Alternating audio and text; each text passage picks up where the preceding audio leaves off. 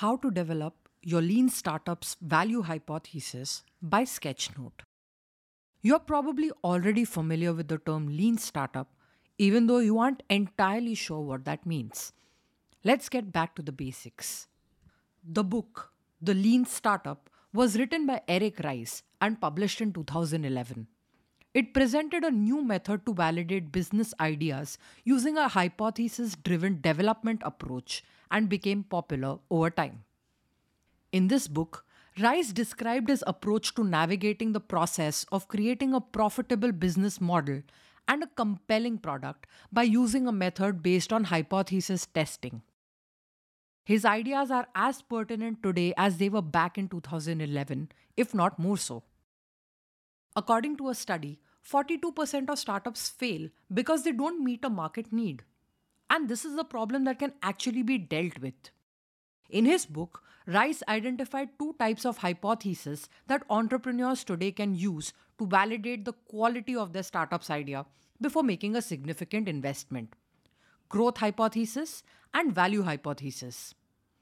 In this article, let's focus on explaining value hypothesis, why it's considered relevant to this day, and how you can properly develop one for your business. Let's go. How do you validate your idea? When you validate your startup idea, you move one step towards ensuring that the product or service you want to offer is viable and will most likely be successful before investing lots of money, time, and resources in developing a final product.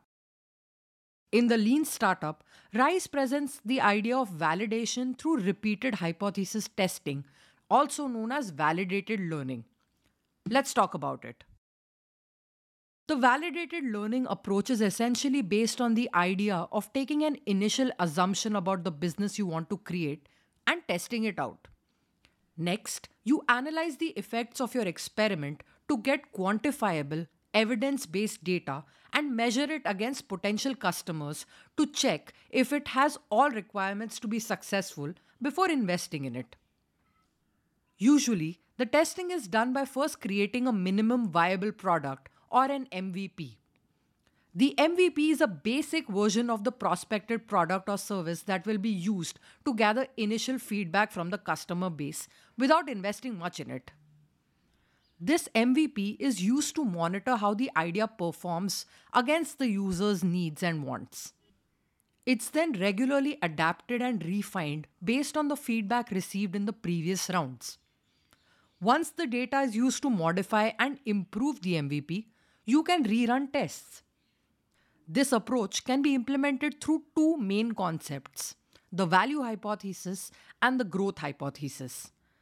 These two ideas allow the entrepreneur to make certain assumptions that will be tested later using the lessons learned from them to analyze if the business idea that they are planning to start is sustainable and viable in the first place. What is the lean startup's value hypothesis? In Rice's book, value hypothesis is explained as a way of testing if the idea you have for your startup, product, or service provides value to your potential customers. And is it enough for them to want to pay you for it? To get started, the entrepreneur makes an assumption about why their potential client would be interested in what they're offering. Then, they use several experiments and interactions with the said customer to test the viability of that idea. With this, the startup is looking to find a good product market fit. It is adapting an initial proposal to the actual needs and wants of its customers, as well as the market that they are competing in, to make its idea's value proposition as enticing and competitive as possible. What should a value hypothesis promote? Let's talk a bit more about how you can work on your own. Your own value hypothesis should be focused on adequately representing your idea's potential viability on the market. At the same time, it should also help you visualize and understand which aspects could be modified or changed in order to demonstrate to your clients how much value you can deliver to them. Keep in mind, this hypothesis is not about if you can or cannot achieve building or developing your idea, but whether or not you can deliver value with it to your customers. How to develop a value hypothesis? Typically, the starting point of creating a value hypothesis is built on the following general structure.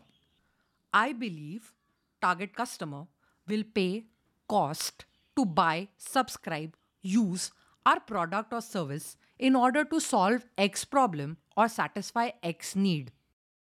This structure is based on assumptions that will later be tested and consequently verified or rejected in order to properly be able to structure our assumptions and hypotheses, we need to know first how to fill up all the blanks. For this, we have to study and establish a few things. Number one, define the issue you want to solve with your idea. It's crucial to know why you wanted to create your product or service in the first place. Why did you think that having your idea in the market was necessary? Now, this is a wide and vague concept. To zero in on a proper answer for this point, you can try to answer some questions such as What need does your customer have that your product or service will satisfy? Can you clearly state what the potential value of your offer is? What is your potential customer doing right now to meet those needs in the absence of your offering? How effective are those actions when satisfying the necessity? What is your product or service offering? How does it make it more efficient and valuable to your potential clients? Number two, define your target customer. Once you've established the nature of your creation, you should have a clearer picture of who will be interested in acquiring it. The people you can identify as most likely to purchase that product or service are your target customers. Here are some questions that will help you pinpoint and identify a more precise idea of a customer. What's your target client's age, gender, ethnicity, education level? What's your target client's occupation and economic status? Does your target client gravitate towards certain hobbies or interests? What are your target client's values? Make sure that by the end of this analysis, you can properly imagine the person you are selling your idea to. The more precise, the better. Number three, set a price for the solution you are offering. After you have accurately pointed out who your ideal customer is and why they will want to buy your product, it's time to take a wild guess. How much will they be willing to pay to obtain what you offer? Although it is a difficult answer, it's key to have this assumption to build your hypothesis. Here are some questions to guide you when looking to determine the cost of your offer.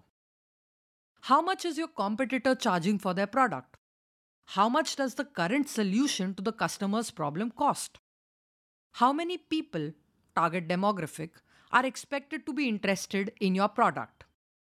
How much do you need to charge in order to see profits?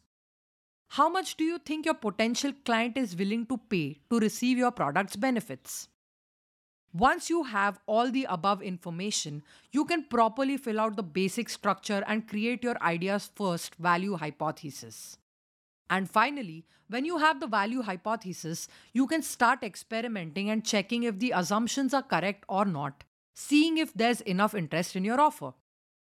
During this process, it's more likely than not that you will have to run several hypotheses in order to draw valid conclusions. However, keep in mind that hypothesis testing should be done individually since the results may not be conclusive or clear enough if several experiments are run simultaneously. Multiple experiments will give you a better picture of the situation and help you make better decisions and achieve more profitable results. To learn more about developing your value hypothesis better, check out Sketchnote's lesson on running a lean startup.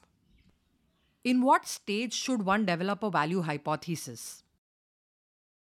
The best time to work on developing a value hypothesis is in the early stage of your startup. This is because the purpose of the hypothesis testing is to find out if whatever you are offering provides enough value for your potential customers to be willing to pay for it making it a profitable product or service for your business. But what happens if you wait until the later stages of your startup development to create experiments to test this viability? In that case, the chances are that you would have already invested a lot of money, effort, and resources that may go to waste. The tests will still be helpful, but the approach will be generally less profitable. This is because you would have already made a significant investment in it, in all probability. The sooner you start designing experiments to analyze your potential customer base, the sooner you'll be able to attain results, measure, and learn from them.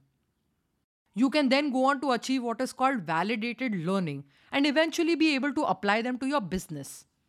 Example of some businesses' value hypothesis. Zappos, the online shoe retailer, is one of the most outstanding examples of how using a value hypothesis can be an excellent option for starting a business. When its founder Nick Swinmurn was at the beginning of the business, he used one thing that helped him avoid making a huge initial investment. Recounting his growth in a few interviews, Swinmurn said that he would go to his local shoe stores to take pictures. He'd click images of all the different shoe models he could find and would post them to the Zappos website. Once the pictures of all models were uploaded, he would monitor which ones captivated his customers' attention. When someone purchased a pair of shoes from his website, he would head to the original store to buy the same one and send it off to his customer. This way, he cut down on an immense amount of money that would need to be put into stock and storage investment. Despite that, he was able to monitor how his customer base behaved and reacted to his business model. Another successful example of the usage of this approach is HubSpot. Before the tool focused on its sales and marketing services, it was initially a blog. Co founders Brian Halligan and Dharmesh Shah said that they noticed a shift in the way people would shop and buy. And that's how they evolved their original idea into the HubSpot that we know today. By using the feedback they were getting from their readers, Halligan and Shah could optimize the product they wanted to offer into something that people actively wanted and needed. In conclusion, start working on your business's value hypothesis as quickly as possible. The earlier in stage, the better. Don't be afraid to answer the question about how much you want to charge your customers for your products or services. And finally, run several hypotheses to zero in on and validate the correct one. Good luck.